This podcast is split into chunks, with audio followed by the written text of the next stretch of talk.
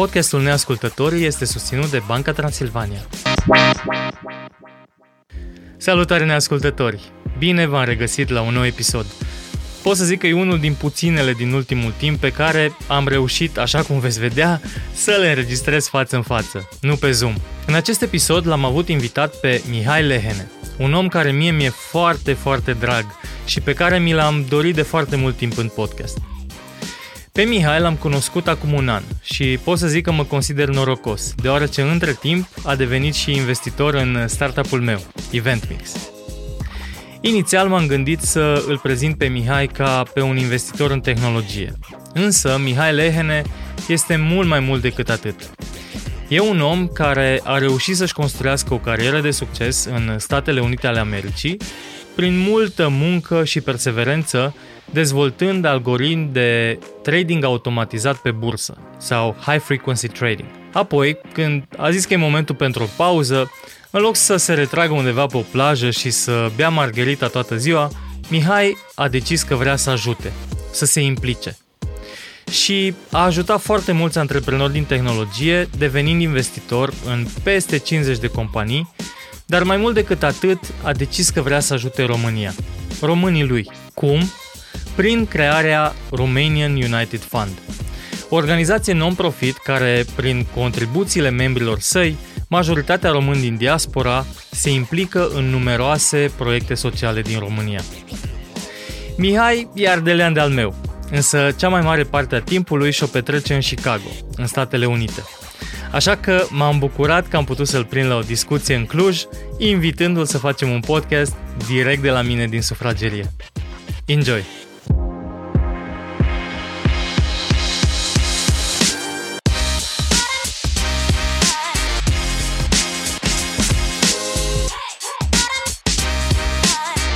Neascultătorii cu Sergiu Biriș. Țel, Sergiu. Da? Da. Salut! Hai. Welcome! Mi-a fost dor de tine. și mie mi-a fost dor de tine. Welcome to Neascultătorii. Um, de foarte mult timp vreau să te am în uh, podcast. Uh, noi am încercat să ne conectăm de extrem de multe ori. Uh, inclusiv în decembrie trebuia acest podcast să-l înregistrăm în America și numai nu ne-am sincronizat, deși eram exact în același loc, dar n-am reușit să-l facem. Bine, era, era greu să ne sincronizăm că eram în două cabane și ne trezeam la ore diferite. și atunci, da, și atunci uh, mă bucur că reușim, uite, să facem podcastul la Cluj. Uh, noi suntem ardeleni amândoi, așa că scuzați accentul. Vorbim să, și o să trească să se romgleză. obișnuiască toată lumea că noi n-au ce face astăzi. N-au ce face, da. Uh, mă bucur tare, Mihai, să te-am aici. Uh, Ești un... Uh, uh, ești o persoană pe care îmi doream, chiar îmi doream de mult timp să o am în uh, podcast, pentru că uh, ești un tip extrem de interesant, pe care cred că uh, m- foarte multă lume ar trebui să ar, ar trebui să te cunoască din, din diverse motive, nu numai uh, că ești tu așa, Asta, un hai tip să- simpatic. Hai să cunoaștem persoana Mihai astăzi. Hai să cunoaștem Da. persoana Mihai. Tocmai în asta vreau să intrăm. zi un pic, Mihai Lehene, despre tine. Uh, Cine ești tu și cum ai ajuns în America and back și pe iar în America? Acum să înapoi în România. Da. Ok, perfect. Povestește-mi un pic despre... Sunt câteva întrebări acolo, dar prima dată aș vrea să zic că mersi mult. Um, este o cinste să fiu alături de tine, onoare, chiar uh, onoare pot să zic că simt. Uh, când m-ai întrebat dacă vreau să vin la podcast, am zis, oare de ce vrea să mă cheie pe mine Sergiu acolo? Că oare ce caut eu acolo? Pot să le zic Da, tuturor, Da. primul meu podcast. asta e primul tău podcast. da, i-am zis, i-am zis la Super Sergiu, tare. zic, Sergiu, uh, eu o să demonstrez că tu nu aduci aici numai vedete și numai artiști. Um, oricum, îți spun, am început cu dreptul, cred că de, de acum acolo o să-mi placă și o să fac mai multe. Super tare. Mersi mult. Um, așadar, prima întrebare. Cine este Mihai Lehene uh, și cum am ajuns în America? Primele două întrebări. Da. Uh, născut în Cluj, mutat la Zalău, cred copil de Zalău, să zic așa. Am plecat la facultate la București, am făcut ASEU. Am avut norocul să plec prin programele de exchange. Timp de patru ani de zile m-am dus în state, am lucrat în fiecare vară. Multe povești. Asta astea, când dacă- era? 97, 98, 99, Mhm. uh-huh. 2000. Um, dacă vrei să ajungem în zona aia, am atâtea povești, deci nu ne mai oprim de râs, dar, dar nu mai facem podcastul despre altceva. Deci e super, super haioase poveștile de acolo. Nu știu dacă unele chestii poate nici ar trebui să le spun pe podcast. Um, și în 2002, în 2002 am terminat, uh, am terminat aici facultatea, am lucrat șase luni în Cluj, la o firmă de soft, la Alpha Soft, am cu împreună cu un prieten și am uh, obținut uh, am fost acceptat la, un, la două mastere, de fapt, în, în state. Am aplicat la două universități, m-au acceptat amândouă. Am plecat acolo, mi-am găsit uh, bursa într-o parcare, altă poveste super interesantă. Cum adică ți-ai găsit bursa? Vrei să-ți povestesc acum? Da, da, da. Uh, mă, eu lucram în America uh, maintenance, deci real estate maintenance. Eu de la deschis de uși, repara calorifere, vopsit uh, tavane, dat zăpada, uh, schimba geamuri sparte, desfundat de buzi, absolut tot, tot, tot am făcut. Și când m-am dus la masterat, făcusem deja asta în fiecare vară și am zis, ok, bun, mă duc la școală, cumva seara și noaptea lucram. Aveam nopți în care puneam uh, gresie de, așa, gresie uh-huh. în mhm. restaurante, până la 5 dimineața ca ei să înceapă să pornească să lucreze. Deci lucram până la 5 dimineața, după aia fugeam la ore. Și în condițiile astea trebuia să încerc să-mi fac bani, 22.000 de euro era, de dolari pe an, era atunci, acum cred că e vreo 50, era tuition-ul. Bineînțeles hmm. că nu aveam bani de tuition. Am realizat în scurt timp că n-am nicio șansă să fac banii respectiv, nu eram suficient. Cred că reușeam să fac poate 4-5 mii de dolari pe semestru, în condițiile în care tuition era 22. Um, N-am plecat de aici, am plecat cu poate 1000 de dolari, deci aia erau, aia erau toți banii mei atunci, după patru ani de lucrat în uh, vară, în timpul verii. Și aveam un unchi acolo.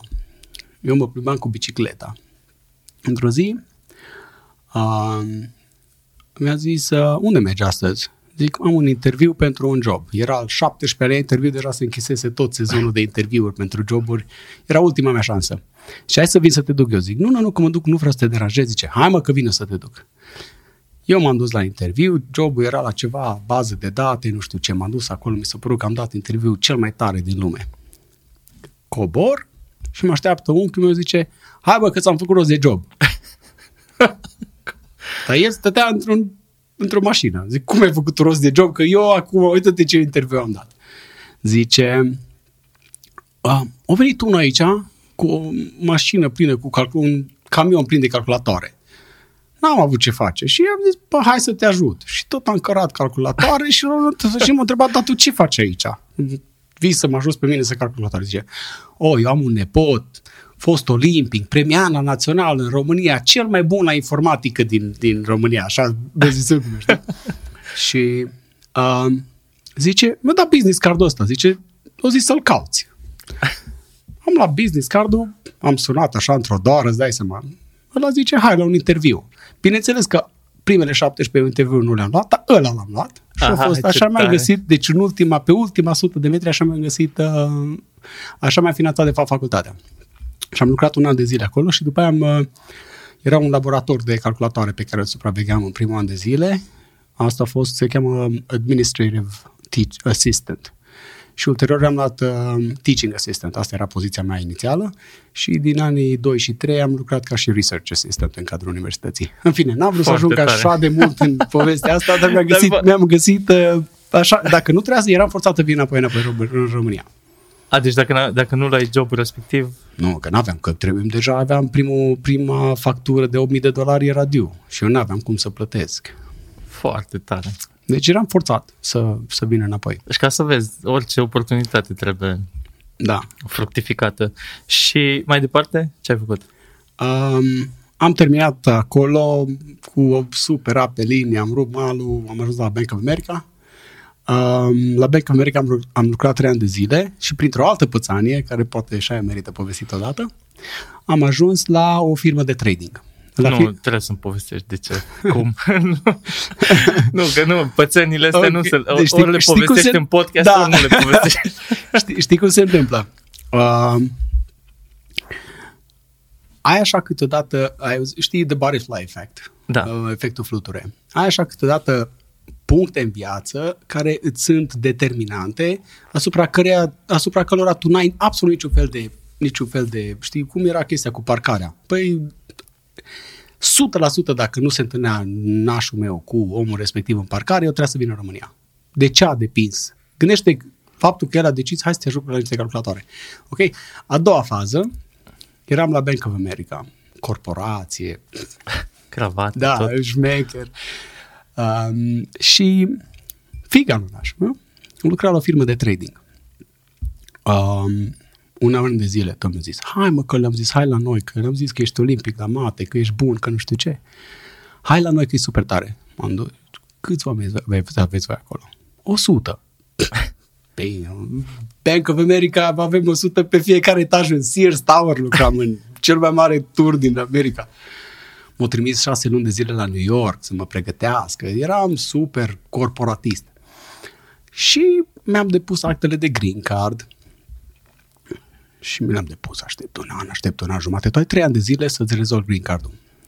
Și după un an jumate îl sun pe avocat și zic, domnul avocat, da, ziceți-mi și mie un update, ceva. Și zice, um, da, ca în office, știi? Și știi actele la care le-ai semnat acum un an de zile? Da. Știi, le-am trimis și la managerul tău și nu le-a semnat. Uh, Pai, deci îți dai seama cum am fost, deci What? negru, negru eram, deci what? și acum mi se, uite așa, știi, mi se trec mușchi de der.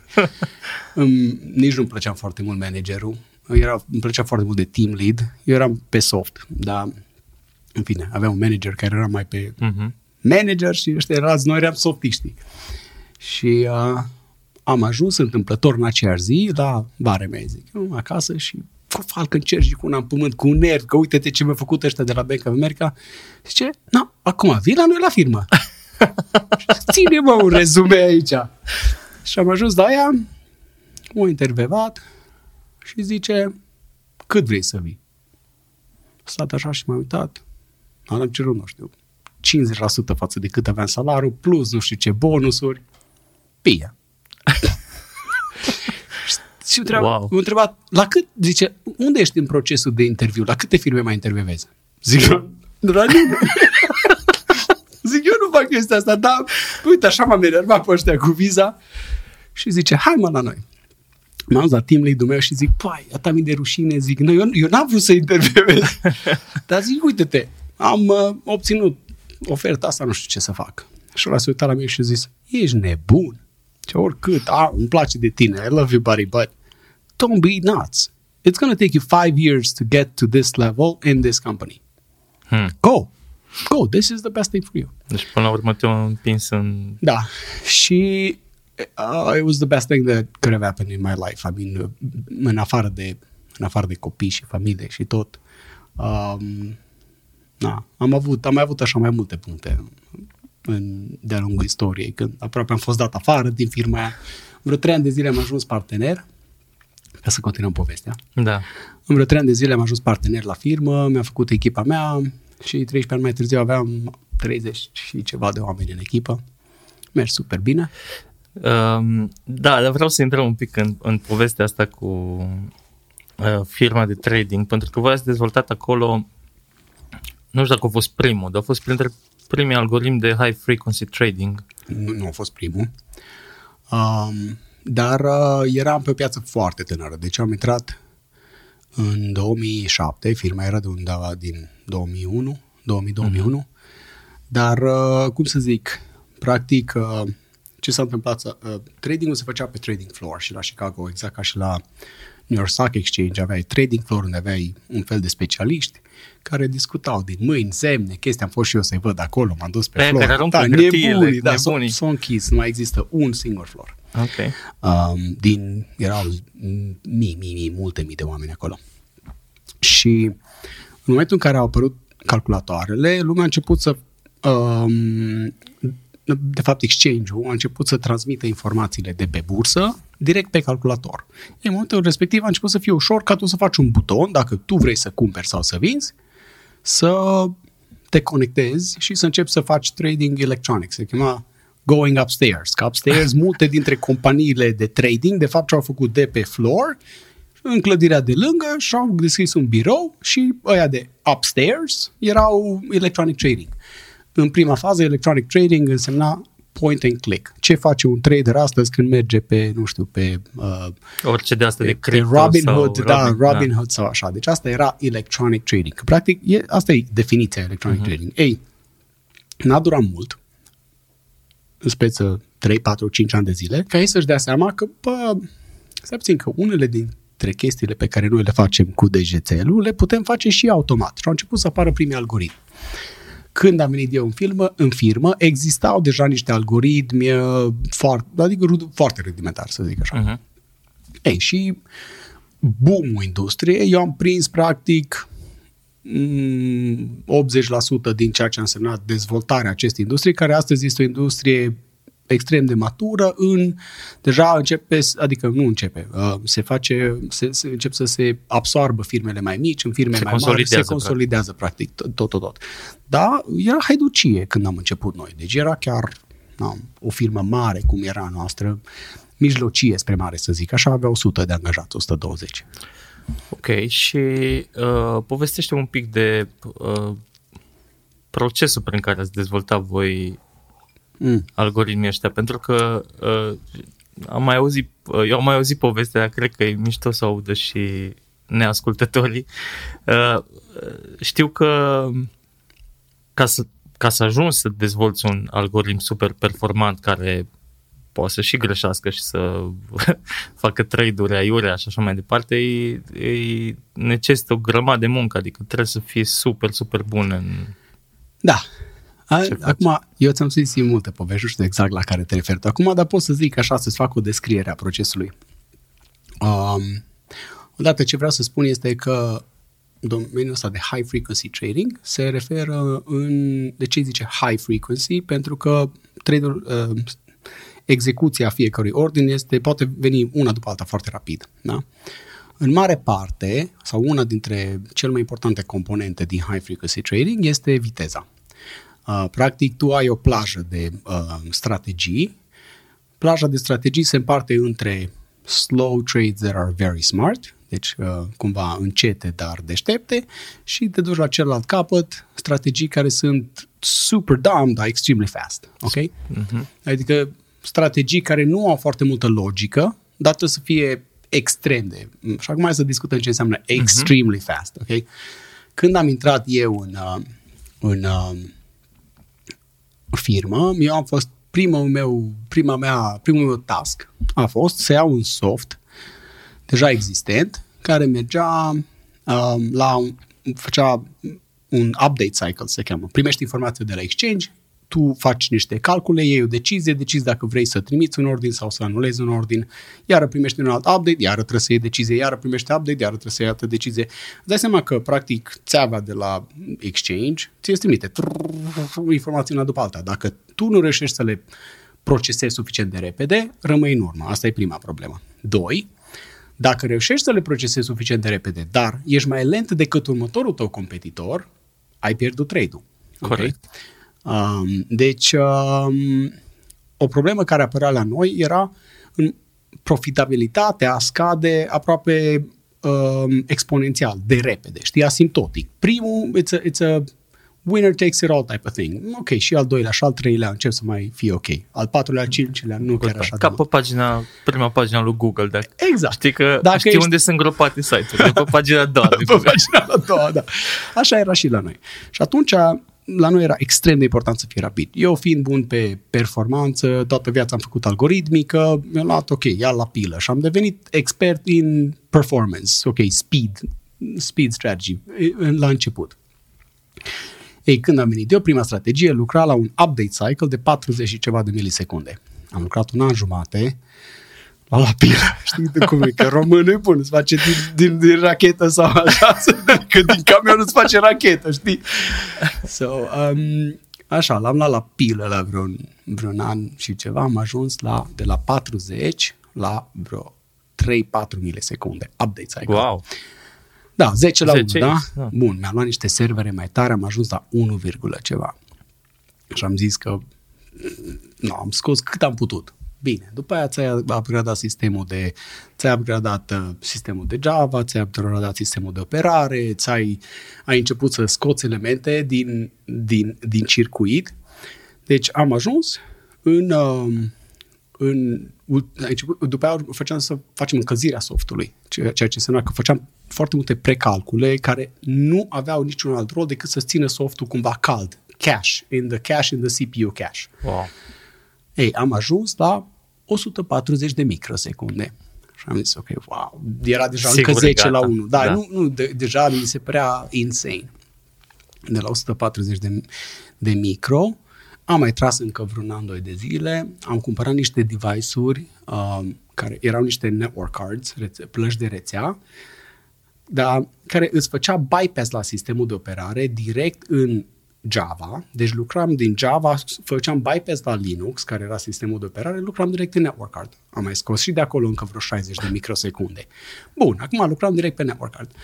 Cine am dumirit noi la un moment dat? Bă, deci de la 60 de microsecunde, la un moment dat, a venit cineva și a zis, bă, dar dacă am luat niște sisteme, să începem să scriem în FPGAs. Ok, ne-am cumpărat în FPGAs? FPGA. Deci tot, tot se codează acum în hardware. Ok. Și, dar tot nu mai poți în hardware să spui tot atâta logică. Deci o lucram în, în placa, în Java, ne făceam toată logica și după aia scriam numai niște, niște cod micuți în FPGA. Codul respectiv era resetat din Java la fiecare milisecundă, microsecundă, îți resetai codul din FPGA și informația de la Exchange îți venea în FPGA, FPGA-ul lua decizia și uh, trimitea ordinul direct la Exchange. Deci tu practic n-ajungeai nici în Java layer, nici în OS level, nici în network card era incorporat în FPGA. Și ați, ați redus funnel-ul ăla până la nivel de... Păi îți intra în, din hardware în hardware. Wow. Deci practic nu, nu mai ieșai în software layer, ever. Ok? Deci îți intra din țeava, cablu de rețea, ok? Până în FPGA și ieșea instantaneu înapoi. Deci nu mai, practic nu mai loveai soft. Tot, tot, tot era făcut în hardware. E la nivelul ăsta, eram la câteva sute de nano. 800 cât o fi fost. Aveam și un FPGA care știam clar că și ăla putem să-l îmbunătățim, dar era mai ușor de programat. Deci FPGA-ul ca atare era un FPGA relativ ușor programabil și știam clar că dacă îl cumpărăm pe cel mai performant de pe piață, iar, iar ajungem, ne mai greu de programat, dar ajungem la jumătate din ăla. Dar după aia ce ne-a dumirit, am am, am realizat că la, pilă. La, la, nivelul ăsta, la nivelul ăsta ne-am dumirit că dacă vorbim cu echipa noastră de la hardware, îi mai scoteam pe ea la lunch, ne mai dădeam un bonus la sfârșit de quarter, începeam să ne batem cu celelalte echipe din firmă pentru că am realizat că lungimea cablului care venea din switch de la rețea până în serverul meu, deci deja... Extra. O, deci dacă aveam, aveai cablu de 20 de metri și cablu de un metru. Păi da, pf, stai puțin că adică lumina, deci practic ai tu, uh, deci informația asta merge prin cablul ăla la viteza luminii și să ajungi la viteza luminii, să scazi de la 20 de metri la, la un metru, Ei. era extrem de relevant. Da. Știi? În fine. Uh, e cursă nebunească la close to zero. There's more than FPGAs. Poți să te duci mai jos de FPGAs. După FPGA sunt alte device-uri care sunt mult mai rapide. Deci, na, uh, e o cursă la infinit. Deci, astea, efectiv, ajungi... că toate astea s-au văzut direct în... Uh... În timp și în PNL. Se văd în, în practic în, în profitabilitate, da. Da, și dacă problema este că dacă nu stai up to speed, dacă nu stai la același nivel cu competiția, tu trebuie să vii tot timpul un pas înaintea competiției ca să zic așa. Foarte tare. În fine, a fost haios. A fost super, super haios. Ce mai era mișto era strategy creation, deci cum dincolo de partea asta de viteză de care ți-am povestit, care e o poveste mai haioasă, cum am ajuns de la 40 de mili, după aia la micro, după aia la nano și ți am la 100 și ceva sau 80 de nano, adică da. nu ți-ai fi imaginat niciodată, adică în momentul în care nu am la 40 de mili, aș fi zis că e imposibil să ajungi la 100 de micro, dar la 100 de nano, okay, uh-huh. care e de 1000 de ori mai puțin. Deci, na, îți dai seama cum așa funcționează și probabil că o să găsim și alte chestii pe viitor, că nu ne imaginăm astăzi, știi? Cum ai... Uh, ce curios, cum ai ajuns tu ca om să reușești să uh, lucrezi la un nivel atât de competitiv? Adică ce, ce trebuie tu să faci ca să înveți să faci lucrurile astea? Ma, cred că în primul rând trebuie să-ți placă. Deci mi-a plăcut extraordinar de mult. Mm, eu mă, mă duceam la servici, cum să zic, știi, are Warren Buffett o carte Tap Dancing to Work, știi, dan- dansând către, către lucru. Deci în primul și în primul rând trebuie să, trebuie să fii pasionat de ceea ce îți Nu este, nu, n-aș zice așa de mult follow your passion. Există mulți care îți dau sfatul, ok, urmează pasiunea. Nu asta e ceea ce vreau să zic. Um, eu am un pic altă filozofie. În momentul în care ajungi, cu cât ajungi mai adânc în ceva și devii mai bun și mai ești expert și profesionist, întâmplă începe să-ți placă mai mult. Sunt convins că dacă făceam biotechnology și gene therapy sau așa, la fel de mult aș fi fost pasionat. Deci ideea este mai mult follow whatever you do with the same passion și deci drive it down by your passion. Te duci din pasiunea ta într-un anumit subiect în adâncime cât de mult poți Uh, decât, o, oh, am eu o pasiune și numai asta o să mă facă pe mine fericit. Deci nu sunt de principiul ăsta. Principiul meu este, în orice ai fi, dacă ești suficient de bun și ai țelul respectiv să, să fii bun în domeniul respectiv, o să ajungă să, o să ajungi să fii așa de pasionat de, de chestia respectivă încât ajunge să-ți cumva să-ți take over your life, știi? Deci it's, it's what, what you do până la urmă, știi? Doi, asta nu vreau să uit, um, I love people. Îmi place foarte mult să lucrez cu oamenii, știi? Deci, uh, primul lucru în tot, întotdeauna în tot ce am făcut, mi-am căutat un partener, mi-am căutat pe cineva de încredere cu care să lucrez cot la cot. Îmi place foarte mult să am oameni în jurul meu, am, am a teacher, profesor de genul meu, îmi place să explic oamenilor cum gândesc, să-i fac mai buni. Poate că nu sunt cel mai bun lider sau poate că nu sunt cel mai bun, nu știu, I have nu lots of qualities, exact, da. exact. Dar asta știu sigur că pot face. Pot să fiu, pot, I can teach. Pot mm-hmm. să, mhm. și îmi place să mă înconjur de oameni. Foarte fain. Crezi că faptul că îți, îți am văzut că e, ești pasionat de zona asta de, de educație uh, și am văzut că uh, postezi mult despre ce ar putea fi îmbunătățit în zona de, de educație. Uh, crezi că alți tineri din România au uh, șansa cu educația pe care avem aici să ajungă la un nivel de genul ăsta de um, performance sau uh, crezi că e nevoie să experimentezi cu un alt sistem complet diferit?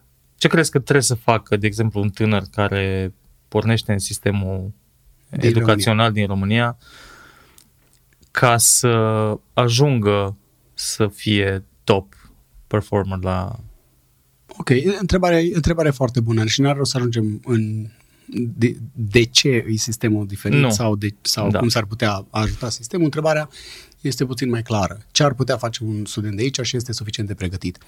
Um, prima observație. Cele două sisteme sunt într-adevăr foarte diferite um, și trebuie să identificăm în ce fel. Sistemul românesc este mult mai abstract, mult mai formal și mult mai puțin conectat la realitatea de zi cu zi.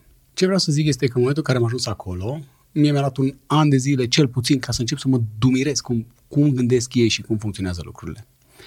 Acel an sau anii următori în care am învățat despre cum lucrează ei acolo, uh, sunt formatori.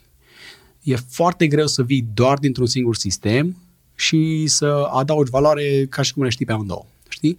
Deci o chestie pe care o recomand oricui, dacă are șansa de a ieși afară, nu recomand tinerilor să plece din România, sincer, dacă aș fi, mi se pare azi o țară, România o țară în care merită să te întorci, o, care din care, o țară din care nu merită să pleci, dar părerea mea este că sistemele trebuie experimentate și părerea mea este că ai extraordinar de mult de învățat experimentând celălalt sistem. Motiv pentru care fica mea, așa cum știi, este în clasa nouă în România, a venit un an de zile să învețe despre ceea ce se întâmplă în România. În mod cert, sistemul românesc are o valoare concretă, reală, depinde foarte mult și de profesor, sigur că da, dar ce vreau să spun este că în momentul în care m-am dus la universitate și m-am dus la universitate nu de prim rang, dar eram imediat mai jos, University of Illinois la Chicago este cea mai mare universitate de stat din Illinois. Uh, din, și eram uh-huh. în orașul Chicago.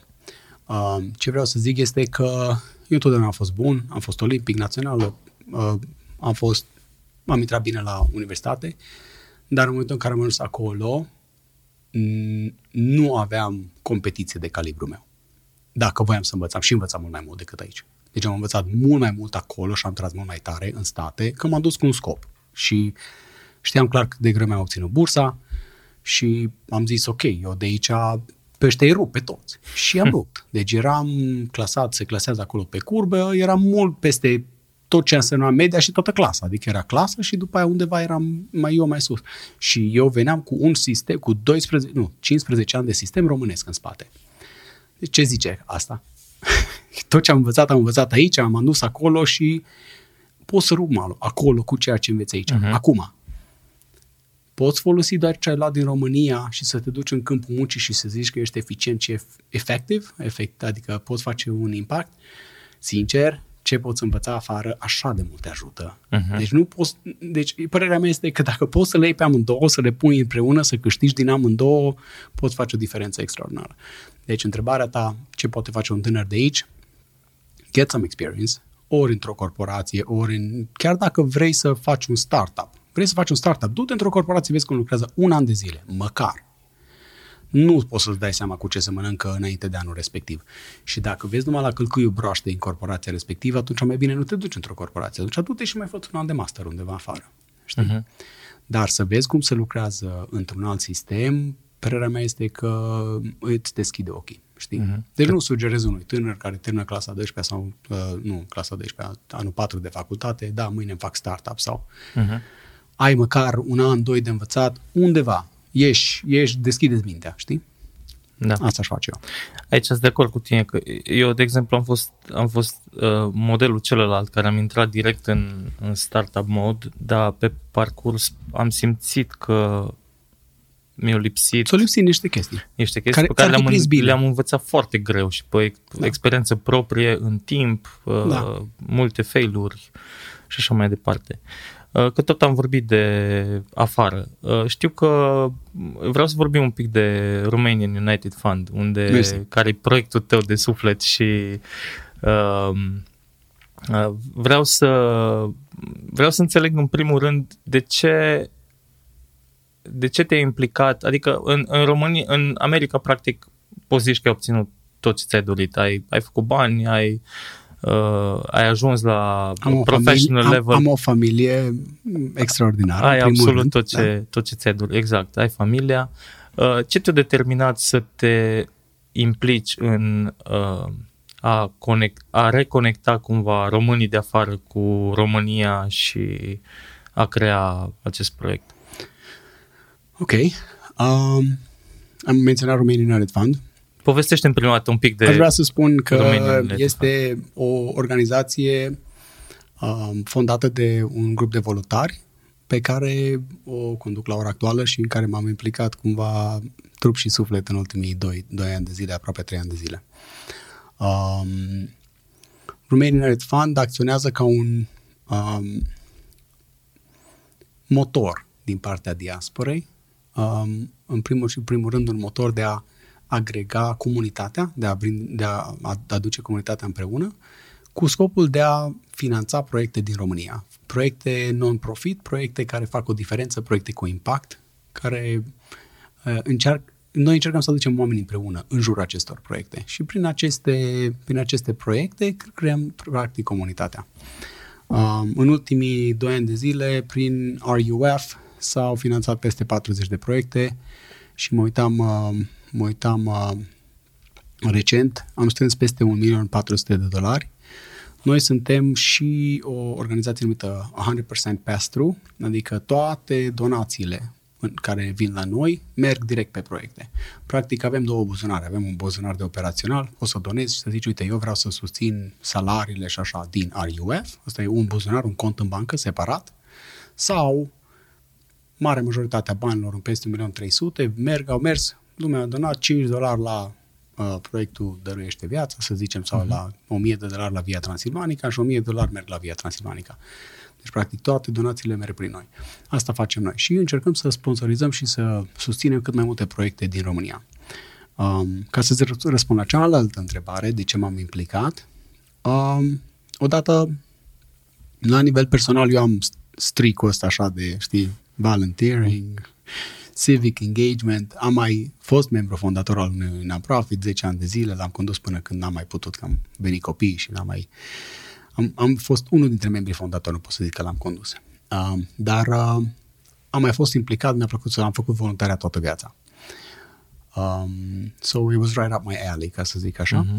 Uh, doi, um, nu mai puteam sta pe tușă și să mă uit și să zic oameni buni, de ce nu se întâmplă nimic în comunitatea românească, în diaspora? Nimic de care mai mult decât mici bere. Ca e, la mine. mici și bere. da, atragem acolo. De ce nu se întâmplă nimic? Vrem mai mult, vrem mai mult. Da? Și um, am vrut să fiind în poziția financiară pe care o am, fi, fi, fiind în poziția în care, prin care am construit o comunitate de mii de oameni în ultimii 20 de ani de zile prin tot ceea ce am făcut la Chicago, um, cumva m-am simțit responsabil să pun numărul și în același timp să încerc să gândesc o organizație care să fie, să se autosusțină, să fie o organizație viabilă, bine finanțată. Deci am pornit cumva cu niște principii de finanțe când am făcut un non-profit. Uh-huh. Cum se autofinanțează această organizație?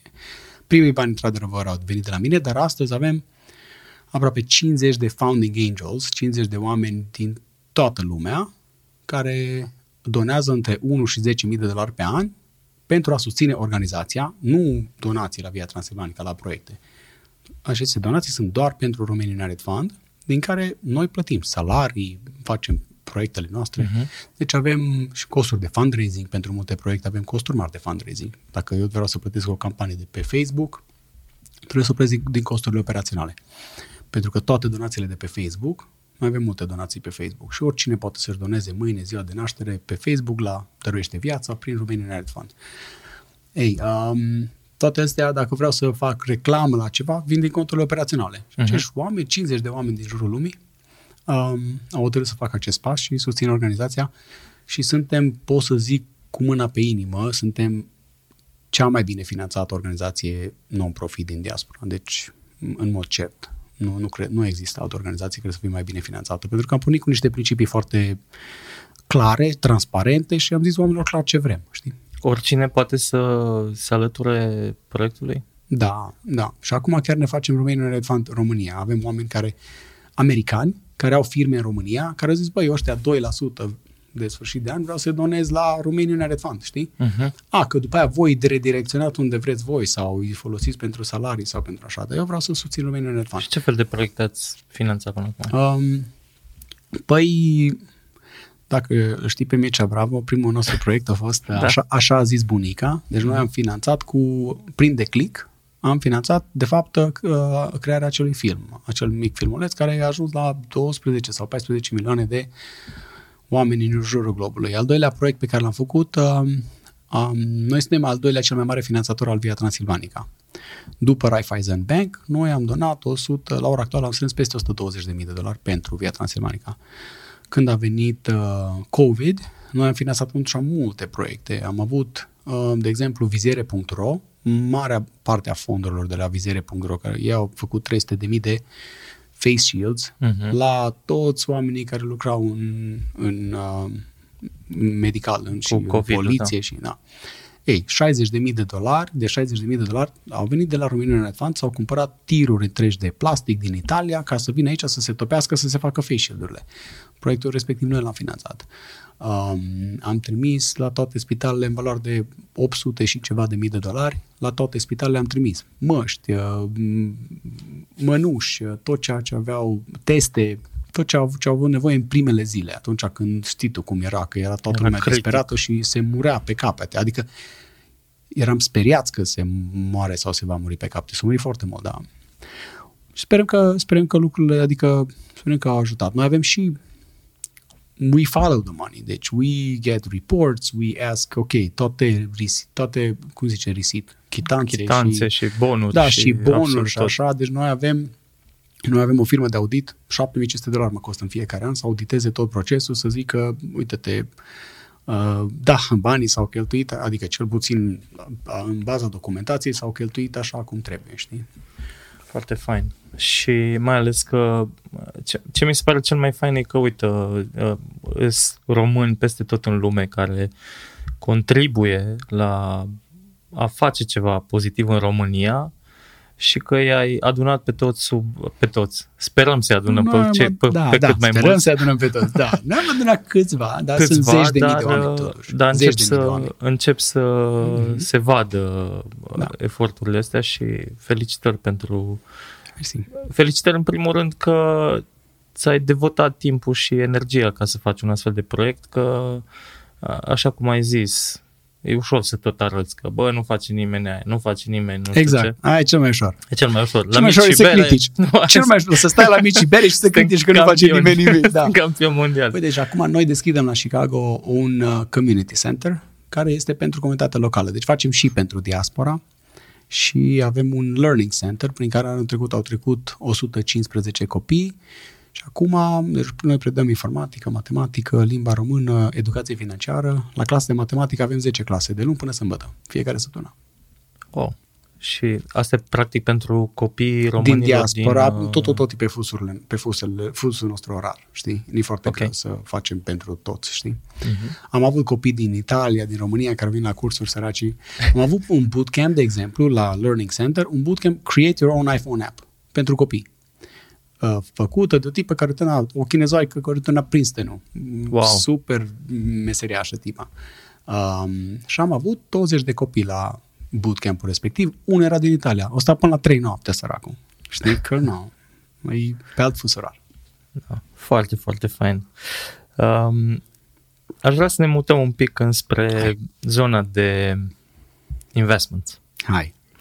Că e și angel investor, ești investitor în, dacă bine știu, peste 35 de companii, Mm. între care și a mea, mulțum, mulțumesc. Am vrut să zic că sunt investitor în Eventmix. Ești investitor și în event. Acum se dumerește lumea de ce m-ai chemat tu la Ah, păi Stai mă, că podcast. de-aia l-am chemat pe ăsta. nu, nu de-aia te-am chemat. Te-am chemat Um, că uh, 50, suntem la 50. 50 de companii. Da. Ai început în 2013 să investești în companii, dacă bine țin minte. Da. În 2013 am început Și să ai investesc făcut-o în real super estate. professional. Ai început sub, adică ți-ai făcut o, ți-ai uh, făcut o mini organizație Am centrată. făcut un în jurul- family office. Mhm. Um, am făcut un family office pe care adică am început să-mi pun asset-urile împreună, am fă, creat acest family office și within six months am angajat un CEO. Deci în 2014 am angajat un CEO și ea este în continuare cu noi și ea doar mâncă de la Voroneț, de la Gura Stai în Umorului. Chicago. Da.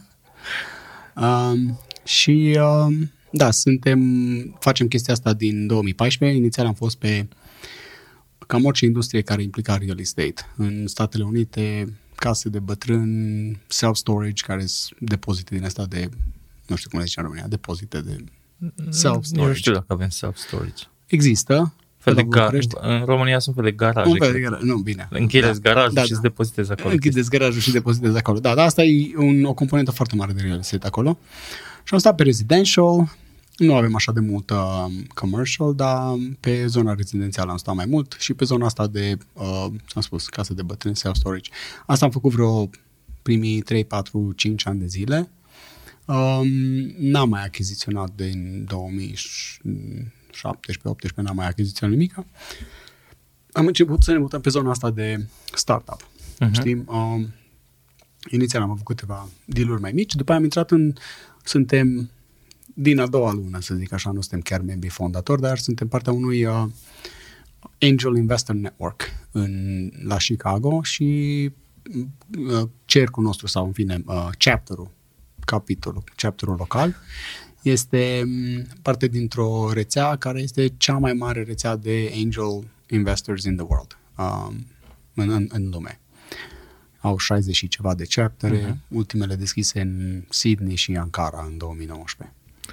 Și, bine, am auzit că acum te, te, ai, te-ai Vin în băgat și la România. Transylvania Angel Network. Am ești- fost la TEN, am fost la începi să Tech, fii- am fost la Tech Angels, Imediat ești peste tot. da. Foarte fain. Uh, și în ce, în ce fel de proiecte investești în general? Ha, um, în primul și în primul rând, uh, noi avem o filozofie dezvoltată de-a lungul a câțiva, a câtorva ani, după, după câțiva ani am realizat că noi vrem să investim în companii care aduc plus valoare umanității. Deci există componenta asta de socially responsible investing, îi zice. Am avut companii care arătau foarte bine, care făceau vodcă. Hmm, Pare foarte rău, dar nu, nu investesc. for us. Not for us, corect. Um, am avut, în fine, am avut și alte companii. We passed them because nu, nu, n-am investit pentru că nu, nu vedeam valoare adăugată la nivel de, la nivel de ok, unde, unde, how, cum beneficiază societatea în urma a ceea ce faci tu. Um, deci asta e prima regulă. Doi, suntem destul de concentrați în zonele de tech și biotech. Biotech, medical devices foarte mult, immuno-oncology, care sunt tratamente pentru cancer. Deci pe zona asta avem foarte multe investiții. Și asta cred că din cauza că um, asta este tipologia startup-urilor pe care noi le vedem în, în, în Midwest și, și datorită social responsible investing am avut, uite, am prieten care i-a murit fetița de cancer. Hmm. Nu știu, simt cumva că dacă fac o investiție vreau să fac, adică am speranța că într-o zi investițiile mele vor, vor avea șansa să schimbe un picuț, atâta lumea, știi? Deci uh, am făcut multe investiții în, în tot ceea ce înseamnă medicină, nu știu, cred că avem poate o treime din portofolii pe zona de biotech și medical related investments. Tech, foarte mult, fintech, lots of crypto related stuff. Um, da. Deci, uh, în general, stăm pe zone de high growth. Uh-huh. Um, vrem să ne uităm acum și am început să ne uităm cam de un an de zile, n-am făcut niciun fel de achiziție, dar ne uităm adânc la zona de hemp, orice CBD oil, deci uh, produse legate de Marijuana. cânepă și marijuana, Uh-huh. ca industrie. Um, am fost foarte interesați de VR, uh, virtual Ai reality. fost? Sunt în continuare, da, sunt în continuare și sunt investitor în, într-o companie care are la ora actuală the largest VR center in the world. Wow. Um, și au un, da, ei, ei fac jocuri, dar au mai multe mai, mai multe chestii care vor ei să le facă acolo, vor să facă un fel de avea un proiect care acum a picat cu cu pandemia, dar aveam un proiect de cel mai mare sau al doilea cel mai mare, cred că ar fi fost după la din Atlanta, cel mai mare um, e-sports center in the world, in the United States.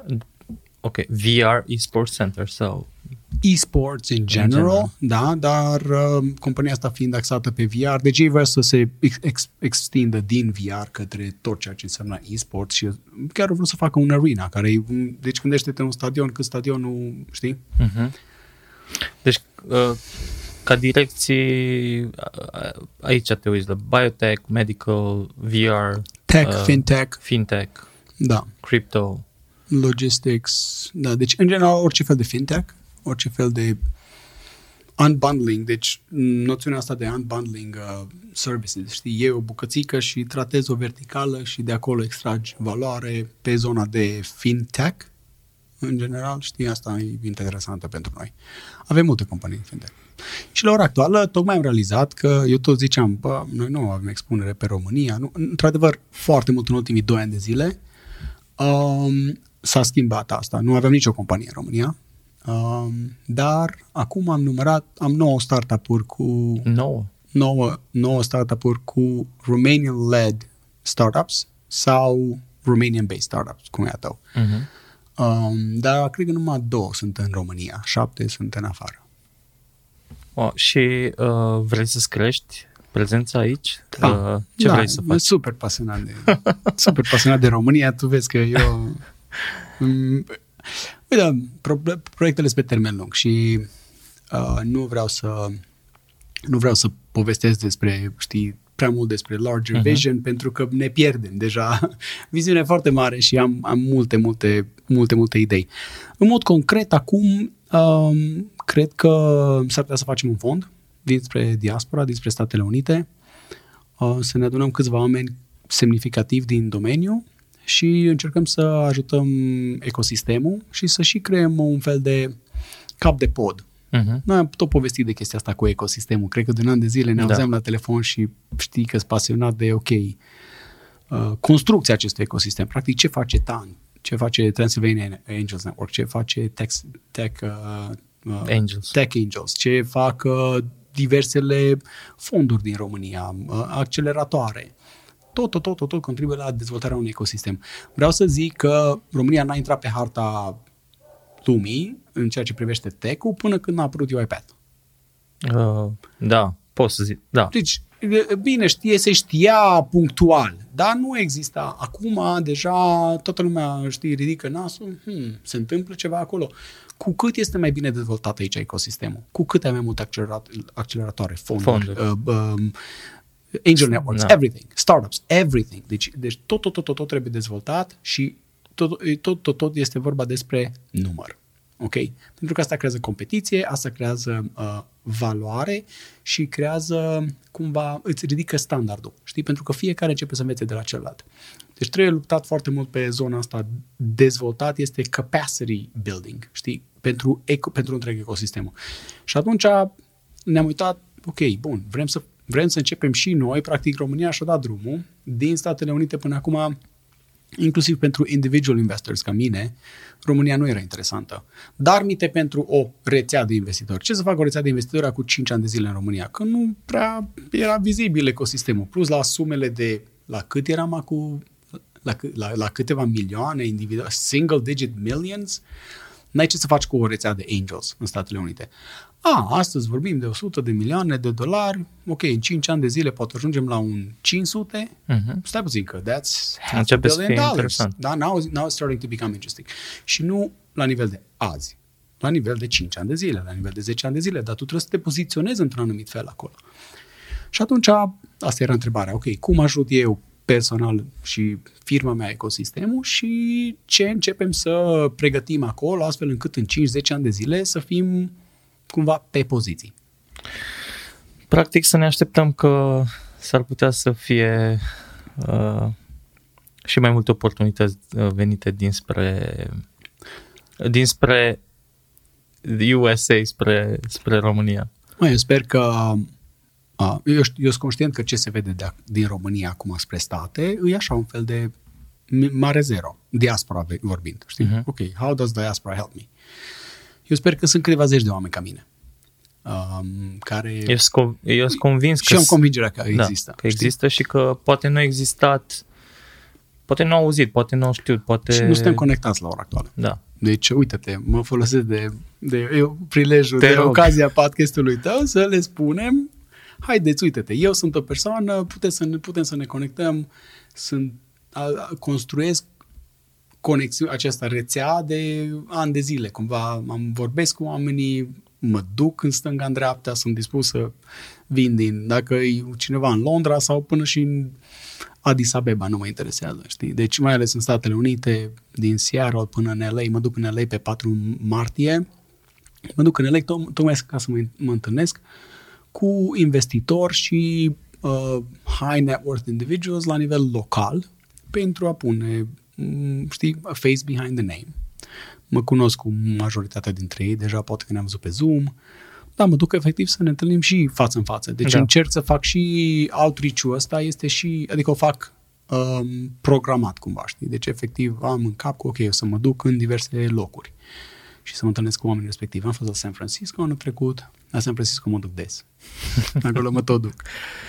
Uh, din punct de vedere al numărului de proiecte pe care le vezi, de startup-uri în România, crezi că uh, crezi că au crescut uh, pot, au crescut potențialul investibil pentru că până la urmă trebuie să Mhm. și ai în ce investi și sunt curios cumva la, uh, la ce te uiți concret uh, atunci când Da. Ok, pot să-ți spun că astea au fost primele două întrebări care le-am pus și noi. Um, și, by the way, suntem câteva persoane care discutăm despre acest subiect și suntem relativ avansați în direcția asta. Um, în primul și în primul rând, prima întrebare a fost, există deal flow uh-huh. dinspre România? Este suficient? Unde ne facem noi calculele? Dacă sunt șase, am zis noi. Nu știu de ce nu am zis 5 sau 10. Da, ok. Deci Se noi ne-am pare. zis, dacă avem șase companii care merită să fi, pe care noi merită să le preluăm și să le introducem unor lead VC, să zicem, din state, fonduri. Deci cu care eu să pot să mă prezint la un nivel la care am încredere că nu îmi pierd încrederea omului respectiv, știi? Dacă găsesc aceste șase companii să mă duc ele mai departe, um, este suficient. Deci șase pe an. Acum, sincer, n-ar trebui să fie doar șase, pentru că most likely, cel mai probabil, eu nu o să ajung la toate șase. Deci ar trebui să ai un 12-20 de companii din care eu să reușesc să ajung la șase dintre ele, poate 12 dintre ele merg direct la uh-huh. Andrew Sin sau merg undeva da. la un fond sau poate că merg în Europa și nu le interesează Statele Unite. Deci tu trebuie să ai un, un ecosistem care să producă 20 de startup-uri pe an, din care eu să reușesc să identific șase, minim, în așa fel încât să to, for it to be worth my time. Adică mm-hmm. să, să, să am, să-mi permită să lucrez cu ceva, să am Normal. suficient, uh, știi, de lucru. Doi, um, trebuie să vorbim de, odată ce am vorbit de număr, trebuie să vorbim de calitatea uh, acestor startup-uri. În mod cert, odată ce am văzut, este că se, se face VC în România la un nivel care pe mine m-a surprins, calitativ. Okay. Plăcut. Asta e prima chestie pe care vreau să zic. Astea fiind spuse, există clar o diferență, adică există niște lacune care sunt inerente. N-ai, n-ai cum să, să fii la nivelul unui high level, uh, știi, da. angel da. network în Statele Unite când tu lucrezi la nivel de, ok, Cluj. Știi? Da. Unde? Pulul, pulul cercului meu de investitori de acolo este the entire United States one of the largest angel networks in the world. Ok? Uh-huh. Ok, cum vrei să le compari? Că nu, nu, nu este apple and or, apples and oranges. Deci odată trebuie să, you have to set your expectations. I need to set my expectations a little bit lower. And I started with low expectations și I found out that it's actually better than I thought it would be. Right? Deci so mai am pornit okay de aici, decât... da? Uh-huh. Am pornit de aici, am zis, bă, mm, mă aștept aici și am găsit sistemul aici. Bun. Acum întrebarea este, can we do better? Correct. qualitatively, right? So, um, can we do even better than this? Can, și uh, cred că aici um, experiența unor oameni veniți din afară, cu experiență de visi afară, este crucială. Cu cât, mai, cu cât mai mulți oameni aduci din afară, oameni experimentați care au văzut zeci, sute de startup-uri, care îți dau feedback, oameni care nu numai, deci e relativ dificil când cineva îți dă un feedback că nu știi cât de bun e ăla, știi? De, dacă îți aduci un expert sau câțiva experți care zice, bă, uite, ah, this is what you need to do, then, then you should listen, ok? Um, mai e o chestie. Nici măcar în Statele Unite, pitching is not the same everywhere. Pitching hmm. in Midwest is very, very, very different. E foarte, foarte diferit. The entire pitching process. Hmm. The deck look, looks different. Deci vorbeam în Silicon Valley și îmi zicea fratele meu care știi că da. e în domeniul de startup, îmi zicea, bă, there's a different. Silicon Valley deck. It looks very different. Ce caută investitorii? Investitorii mei din Midwest n-au niciun... nu se compară cu investitorii din Silicon Valley. E complet alt tacâm, se uită la alți parametri. Deci e ca și cum tu te duce cu un rezume la o companie, da? Și o companie, îi, tu vrei să devii, nu știu, uh, marketing director, ok? Și te duci aici la o la un McDonald's și aici te duci la un non-profit. Păi, probabil, poate că ar trebui rezumeul ăla să fie un pic adaptat în funcție de, știi, da. la, de compania la care te duci. Corect. Este nuanțe care n-ai cum să le percepi din afară. Ok, dacă tu vii în Midwest, cineva trebuie să-ți facă din Midwest, trebuie să-ți facă due diligence și cineva din Midwest trebuie să te advise. Dar ar trebui să, maybe you shouldn't come in the Midwest anyways. okay, that is going to be easier to da. penetrate yeah. than in Silicon Valley. Pentru că Midwest-ul ca și mentalitate e mai aproape de România decât Silicon Valley. Ok? Mm-hmm. Sunt așa de multe nuanțe. O, a, sunt câteva chestii care le-am observat aici, care sunt în mod clar low-hanging fruit. Stuff that you can relatively easily and, and quickly fix. Știi? Mm-hmm. Și acolo, de acolo trebuie început. Uh, nu vreau să departe, vreau să zic acum, nu sunt expert. Am experiență, dar în mod cert sunt oameni care fac chestia asta mult mai profesional decât mine, au, au experiență. Eu am lucrat, ce trebuie să înțelegi este că eu fac asta învățând de la alții, da? Exact cum ai învățat tu să faci startup, știi? Cumva prin trial and error, da. știi? Or, tu știi foarte bine că nu te simți sigur pe cunoștințele tale și pe, uh, cum să zic, eu acum fondul ăsta care îl fac, nu l-aș fi făcut niciodată dacă îl făceam eu. Nu, dar am, este cineva cu care lucrez și persoana respectivă are extraordinar de multă experiență pe zona asta și atunci am zis, ok, facem fondul. Pentru că eu nu mă simt capabil să deliver uh-huh. the, you know, these are the expectations. I need, I need to know, trebuie să știu unde să pun aceste, aceste așteptări, în primul și în primul rând, știi? Corect. Vreau să zic, nu mă bag în chestii pe care nu le știu. Uh, am făcut syndications for many deals, deci am făcut prin MDL, prin uh, vehiculul meu de investiții, am făcut syndication de 5 milioane de dolari, several deals, înțelegi? Dar fonduri, să strâng fond, să zic, bă, uite-te, aici e fondul meu, haideți investitori, nu, niciodată. Și nici nu eram pregătit să fac așa ceva. Scuze, am ajuns un, da, pic, cam, un pic cam adânc în zona asta de uh, venture capital. Da, oricum, uh, oricum e foarte interesant că cumva am, așa, am tras câteva, uh, câteva concluzii. Unul ar fi că uh, dacă există interes de afară pentru România, înseamnă că e un moment foarte bun și să începi să te gândești să-ți faci un startup, să, uh, să construiești o companie. Categoric. Uh, bine, nu orice, dar deja sunt anumite uh, zi, uh, categorii de pe care te-ai putea băga cu startup-ul, cum ar fi, cum ai zis tu, uh, fintech, uh, VR, like the crypto, like the future stuff. Pot să dau niște idei, deci uh, e o diferență frapantă între tipul de... Știi ce am observat? Ok, zic, uite, ziceam de low-hanging fruit la startup-uri și aici ce văd, poate cea mai mare diferență și șocant pentru mine, cât de slabe sunt bordurile sau, în fine, echipa executivă și bordul uh, startup-urilor care vin la mine. Deci, uh, în state avem această întâlnire lunară și văd 20 de startup-uri. Uh-huh. Nu există unul când vine și pune board, deci uh, in the deck there's a team, uh-huh. team page, right? Da. în România, 80% din team îi Gigel și Marcel. Ok? Vin state și the team is 18 names, you know, 8 names, 10 names, 12 names, din care, dacă ești pe Immuno-Oncology, ai directorul Institutului de Cancer nu știu care.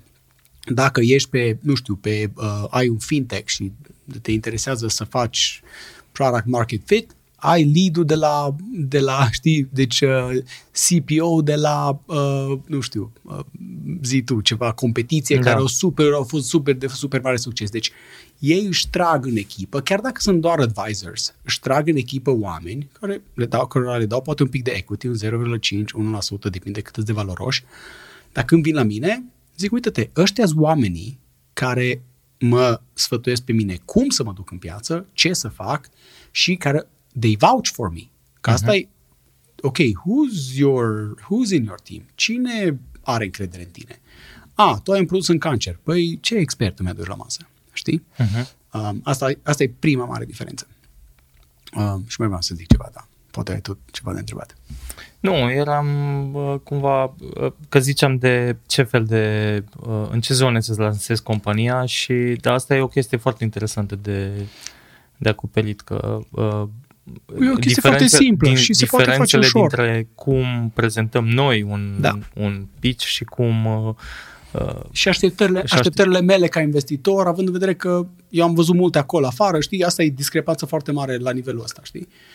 Um, calitatea decului ca atare, deci acolo trebuie lucrat, dar asta se poate face, asta iar e o chestie low-hanging fruit, știi, ușor, găsești, găsești niște experți la nivel de TAN sau Tech Angel sau la nivel de cine te advise pe tine, care să poată să-ți facă un bulletproof deck, știi?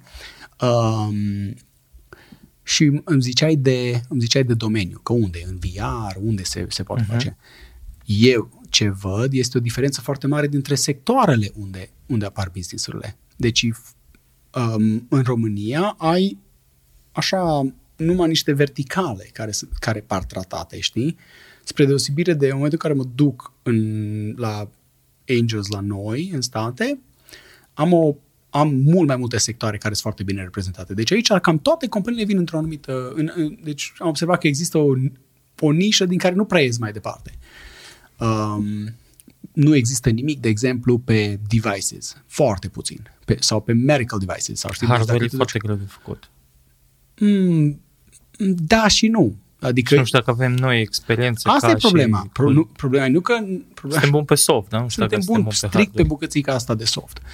Uh, după aia, la ziceam de biotech, că noi avem foarte multe la noi, e, there's a lot of companies, sunt foarte multe companii care vin pe zona respectivă și au exper- expertiză, experiență. Uh-huh. Știi? În România nu ai cum trage pentru că sistemul universitar, tu nu poți ca startup să vii cu cercetare de biotech dacă tu nu ai sistem universitar care să susțină chestia respectivă. Deci odată, o altă chestie care am observat este această cumva nișare a, a startup-urilor din România. Foarte, foarte puține startup-uri în afara core domain of știi, ceea ce facem noi, ceea ce poate că e bine. Hai să ne să stăm strict pe tech. Încă n-am văzut startup-uri pe cyber, de exemplu, care pare o oportunitate pentru România. Uh-huh. Um, foarte multe startup-uri în state pe business intelligence, de exemplu. Deci, um, sau, sau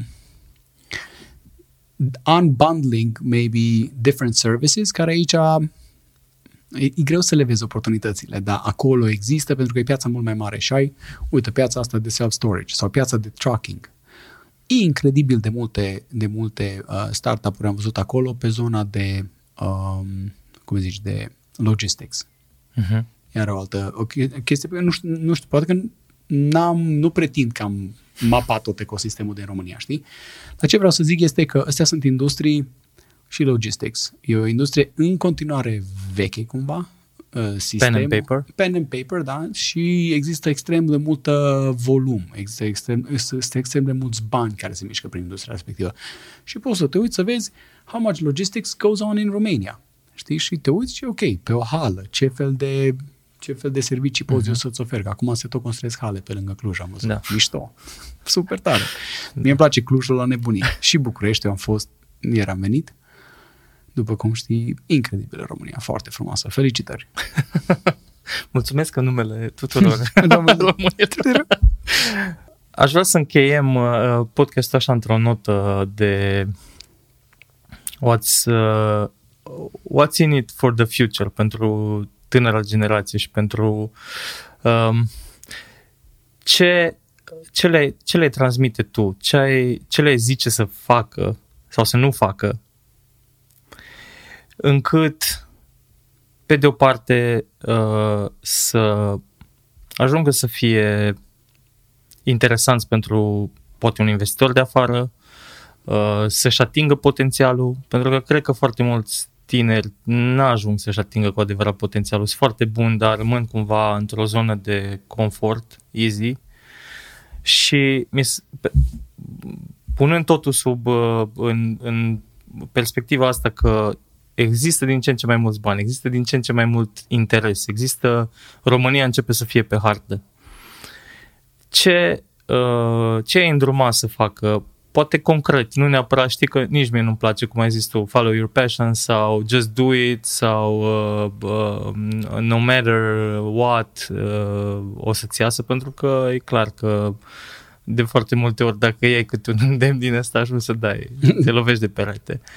Um, dar cumva simt că uh, tu ca dorință uh, ești exact acolo la hai să fac ceva eu personal, să se miște un pic da. rotița, să nu mai fie atât de greoaie. Dar ai nevoie și de ajutorul celor, celorlalți din jurul tău. Atât a oamenilor care contribuie, dar și a celor pe care vrei să-i ajuți într-o formă sau alta sau vrei să susții prin investiții și așa mai departe. Um, it's your stage să, să okay. le transmiți uh, să înțeleg că vorbim de tineri antreprenori din România. Da. Ok. Um, prima chestie care mi-a trecut prin cap, știi, is, așa niște, cum ziceai tu, niște tropes, niște chestii care se tot repetă, știi?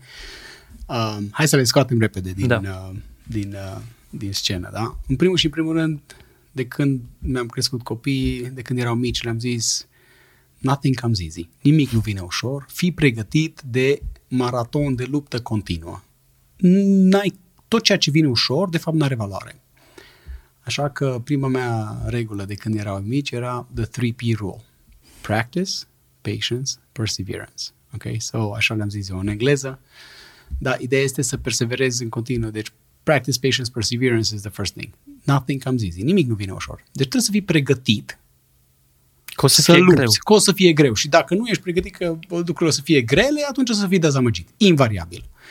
Deci prima chestie, internalize it. Deci trebuie să înțelegi, tu, tu trebuie să ajungi la concluzia că, bă, indiferent ce o să fac eu în viața asta, dacă o să fie să am succes, va trebui să lupți foarte greu pentru asta. Pentru că dacă nu, sunt alții care luptă mai greu și nu, nu o să fii suc- successful, da? nu, o să, nu o să ai succes. Deci prima chestie pe care trebuie să o asimilezi, uită de chestii ușoare. The quick, easy thing, it's never gonna work. So forget about it. Doi. Și asta e tot un fel de, în engleză zice trope, adică tot repetată știință, uh-huh. de, adică um, un fel de proverb, să zic așa. Invest in yourself. Investește în tine însuși, în- însuți, da? Ce înseamnă asta? Băi, mergi la școală, fă ca lumea. Nu-ți dai seama cât de rău îmi pare că n-am făcut. Eu am făcut mate și info și am rupt coșul de basket în pauză. Atât îmi pare de rău că n-am învățat la biologie sau la română, dar nu la română, deci să te exprimi într-un podcast e o chestie care tot trebuie să înveți la limba română. Mhm. Știi?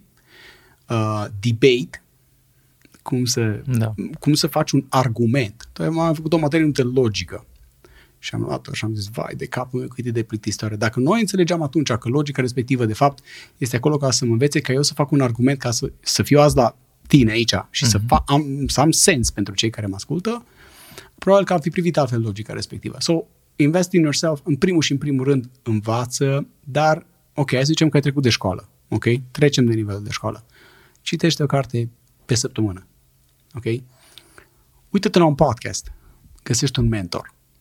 Învață, învață, eu în continuu, Tu citești foarte mult, știu. îs, cum să zic, deci eu s- pe parcă nu am timp să învăț la 42 de ani. Nu, nu că nu am timp, nu, stai puțin. Vreau să zic că mi-aș dori tot timpul din lume să învăț. Dar învăț în continuu, în fiecare zi. În fiecare zi învăț ceva. Deci, invest in yourself in any way possible. În orice fel posibil, înțelege că numai prin tine vei putea să reușești ceea ce vrei să faci. Deci, în, fii pregătit că îi va fi greu. Doi, continuă să investești în tine însuți. Odată ce am trecut de, știi, uh, Layer-ul. de layer-ul ăsta, acum nu există, cum să zic, mm, easy bullet. Nu există o chestie ușoară, o chestie care să pot să zic, uite, fă asta sau mergi în direcția asta. Dar, în orice caz, ceea ce ziceam înainte, fii deschis să ieși din bula ta de, din, din zona ta de confort.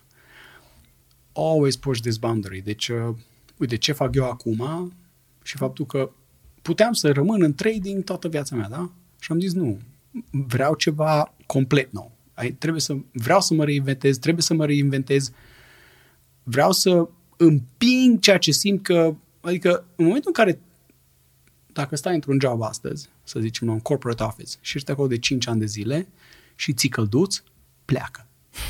În momentul în care ții călduț, deja înseamnă că ești în comfort zone și peste 3 ani de zile o să fie prea târziu. Hmm. Push the boundary. Ce trebuie să ieși din zona de confort. Uite tu când ți-ai făcut podcastul prima dată, ți-a fost ușor? Deci și acum e Și greu. acum e greu. Asta zic. Și ok, și următoarea dată ce o să faci? O să te gândești, bă, ce o să fac eu să-mi fie mai greu? Sau, na, dacă le iei pe toate astea împreună, știi, cumva e, e o rețetă de succes, ca să zic așa. A, ți se gar- ți îți garantează cineva, așa de mult contează norocul, dar norocul trebuie să ți-l și pregătești, știi? Îți de acord. Eu tu Ai nu mai avut fi și tu chemat noroc de două ori. nu, de mai multe ori și pot să-ți dau alte exemple în viața mea în care dacă o piatră era mișcată de la stânga la dreapta, Mihai, nu numai că, n-ar, nu, numai că nu mai fi chemat la podcast, că nu ne-a fi cunoscut, aia asta e una. Dar eram un cineva pe care nu merita să-l chem la aici, știi? Și nu știu de ce ai crezut că merită să mă aduci. Dar ce vreau să zic este că și norocul respectiv contează foarte mult. dar trebuie să fii pregătit să-l iei. În fine, nu vreau să...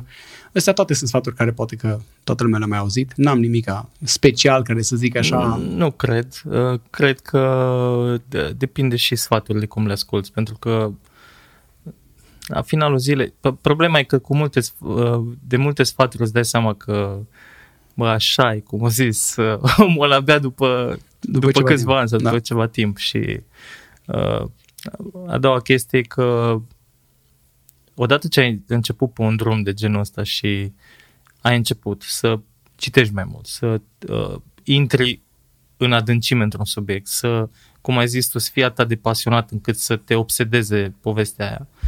Uh, la un moment dat ajungi ca în Uh, știi ca la faza aia de la sală că cu greutățile cu care mă chinuiam uh, acum un an, acum e încălzirea. Da, te joci. Știi? Corect. Și încep să devii mai bun, asta treci e. la nivelul următor și Perfect, până la urmă de despre asta e vorba.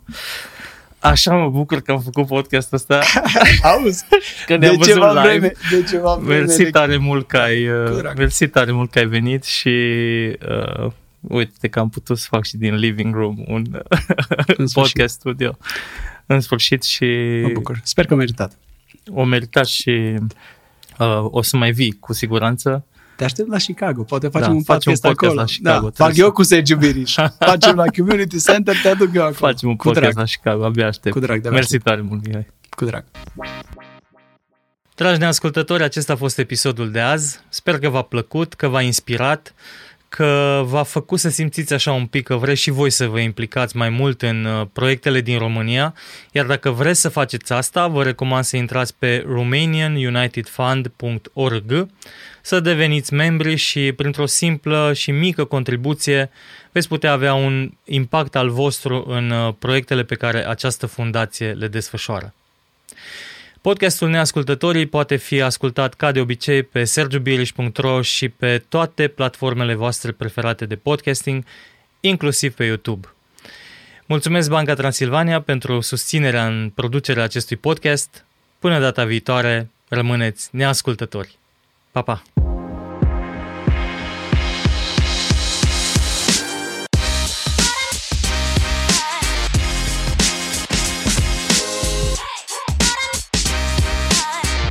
Neascultătorii cu Sergiu Biriș